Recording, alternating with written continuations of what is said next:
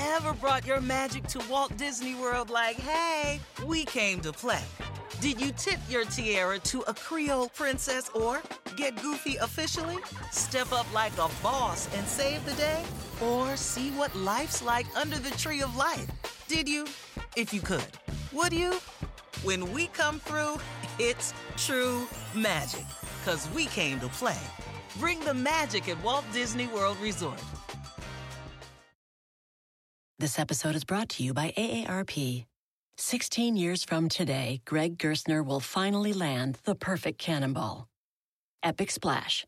Unsuspecting Friends. A work of art only possible because Greg is already meeting all these same people at AARP volunteer and community events that keep him active and involved and help make sure his happiness lives as long as he does.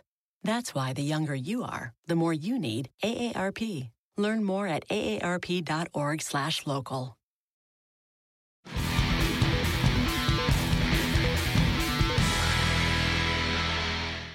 Welcome into this Golf Channel podcast. I'm Rex Hoggard, and I'm pleased to be joined by Davis Love III, one of five inductees for the World Golf Hall of Fame's class of 2017. When this was announced, you didn't see seem I don't want to say uncomfortable, but it, you didn't seem completely at ease with it. I think the the words you used were putting yourself in that company. O- over time, have you become more comfortable going into the Hall of Fame? Um, yeah, more comfortable. I'm still uh, you you know me pretty well. that um that's how I felt. I was it's just I told um Michael Bamberger the other day, I was driving to go surfing down in Jacksonville and I see this sign after I played at Greensboro. I see this sign and it's Arnold Palmer and Jack Nicklaus and an ad for the Hall of Fame as you're getting into Jacksonville. And I'm like, it just doesn't seem right. Um know, and Fred Couples had a great line the start of his how did I get here? You know, that's like me. Like how did I how did I get in this position that um I'm going in the Hall of Fame with Jack Nicklaus and Arnold Palmer. But the more I, you know, work on a speech or the more I think about that it's actually getting ready to happen in a week and uh, those kind of things, it's um it's settling in, yeah. You've given a lot of big speeches in your life. Is this one more difficult or easier? Um, I keep telling myself there's not going to be as many people watching the Ryder Cup speech. Um, but um, no, it's not any easier. It's just where do you go with it? You know, what's the what's the context? Uh, I don't want to stand up there and, and spend six minutes thanking every person that ever watched me hit a golf ball or helped me out or every caddy. So I'm, yeah, it's going to be harder because it's going to be different. Um, but I'm working on maybe going a different direction and just thanking everybody. But no, I it, if anytime you you say stand up in front of people on TV and make a speech, yeah, it's it's nervous for me. Pretty much everybody knows the story of my dad, you know, uh, in golf. That I grew up the son of a club pro, and but what what are the what did I get out of that that made me who I am? You know, um, what did I get from my mom that made me who I am? What did I get out of Arnold Palmer that made me act the way I acted, you know? Um things like that is what I'm trying to I think I'm gonna try to get up there and say. And you know, you don't you only get one shot, you know, at something like that where you can get up and say, This is what I believe in and this is this is who I am and this is what I'd like to pass on to the next generation. Like Fred Couples. I I, I learned something about Fred Couples watching that speech two or three times. Um, I learned some about, you know, some uh, researching Henry Longhurst. I learned some stuff about him, and and I, I'd like to know more about. I'm going to sit there paying attention for Lorena Ochoa and Henry Longhurst because I don't know that much about them. Um, so that's what I, I'm hoping to hear something about Lorena Ochoa's charity work that she does I know a little bit, but I don't know I don't know enough about it. So that's that's kind of where I'm going to go with it. I think. Kind of to switch gears a little bit, and I'm sure I've asked you this question throughout the course of your career. Guys say it all the time that you don't really reflect on your accomplishments until everything's done, whether if that's the tournament, the week of the tournament, or the season, uh, or you know the, a portion of your career, whatever the case may be. Has this kind of prompted you to, to look back on your career and take stock into everything you accomplished? Um, no, not really. Um, you know, I've I've always been very le- looking to the what's next, to the future, and I've I've done that saying, do, do I really fit in with this with this group? You know, and just because I love Fred, um, you know, when I came out on tour, I wanted to work as hard as Tom Kite. I wanted to drive the golf ball like Greg Norman. I wanted to be as cool as Fred Couples. You know, I wanted to win as many tournaments as Jack Nicklaus. Um, I never really thought about the Hall of Fame. You know, I wanted to just win tournaments and do what they did.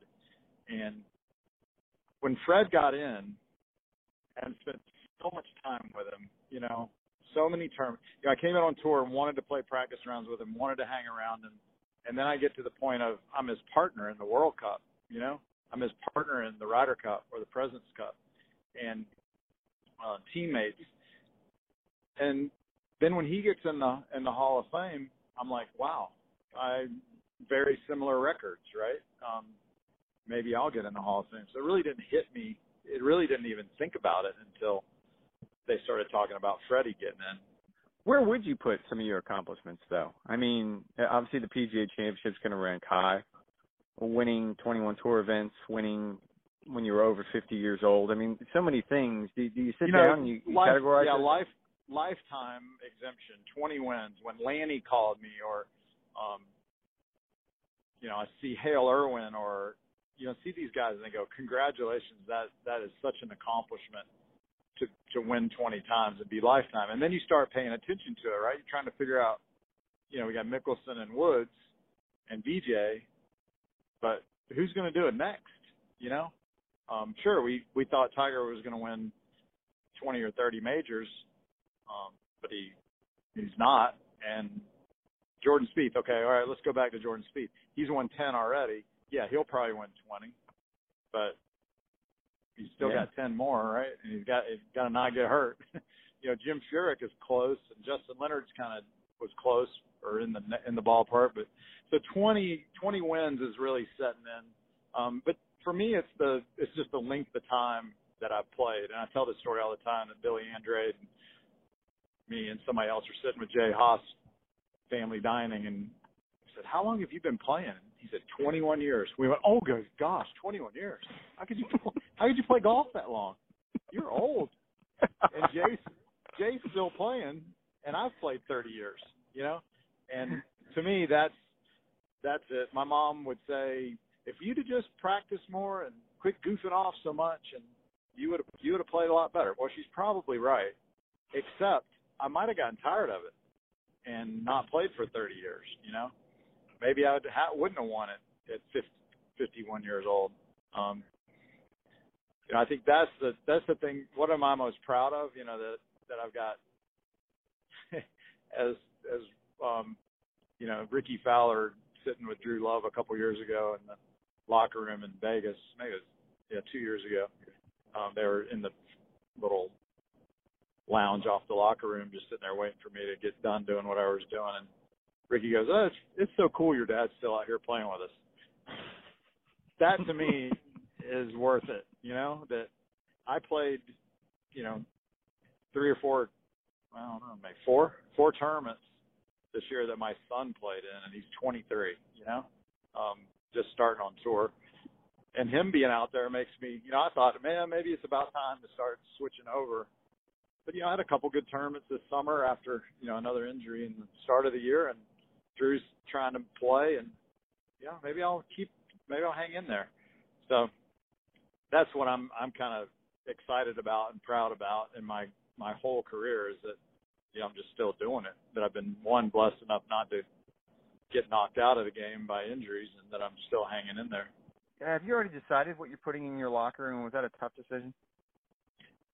Um, no, I, again, I got a, a tip from Michael Bamberger because he um, did some work for them, and he I said I'm going down there to do this. What do I what I need to look for? And he goes, Oh, you get a look at this and look at that, look at these lockers and look at this person's locker, and um, so I did a little bit of that. I took a bunch of pictures, and I'm still want to tweak it because what happened was they came and got all my stuff, and we did some filming at the same time. So they looked at it all. We talked about it, and then I left, and they packed it up.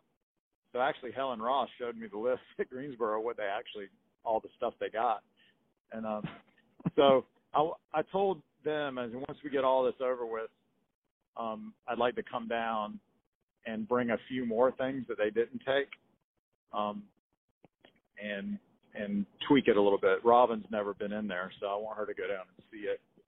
And um, you know, there's a few things that I had a really cool picture of me on President Bush's boat, and we're both leaning over the edge, holding up this fish, and they didn't take it. And I put it right in the front for them. I said, "Look, if you can't do all these letters from from both President Bushes, I want, you know, I want to show that, you know, it, it's not all about for me. It's not all about golf trophies. It's the cool things I got to do, and hmm. um, so I'm gonna I'm gonna take a, a few things, and I don't think they got quite enough of my dad's stuff that I thought was pretty cool that people would like to see. You know. Um, I'm guessing there's a golf club in there of some sort. Yeah, they they wanted like they they gave me a list of what find find this stuff for us, um, which some of it was hard to find, but um, you know my first clubs and uh, the driver I played with from '85 to '97, they thought that was pretty cool. Um, it was wood. Like, what is this stuff? Um, you know, and and then I was flipping through some letters, and I go, "Oh, here's one from Bob Hope." They went, "What? A Bob Hope letter?" Because I guess one of the guys built the Bob Hope exhibit. Really, a Bob Hope junkie. And I go, "Yeah, I got a couple of them." They go, "What?"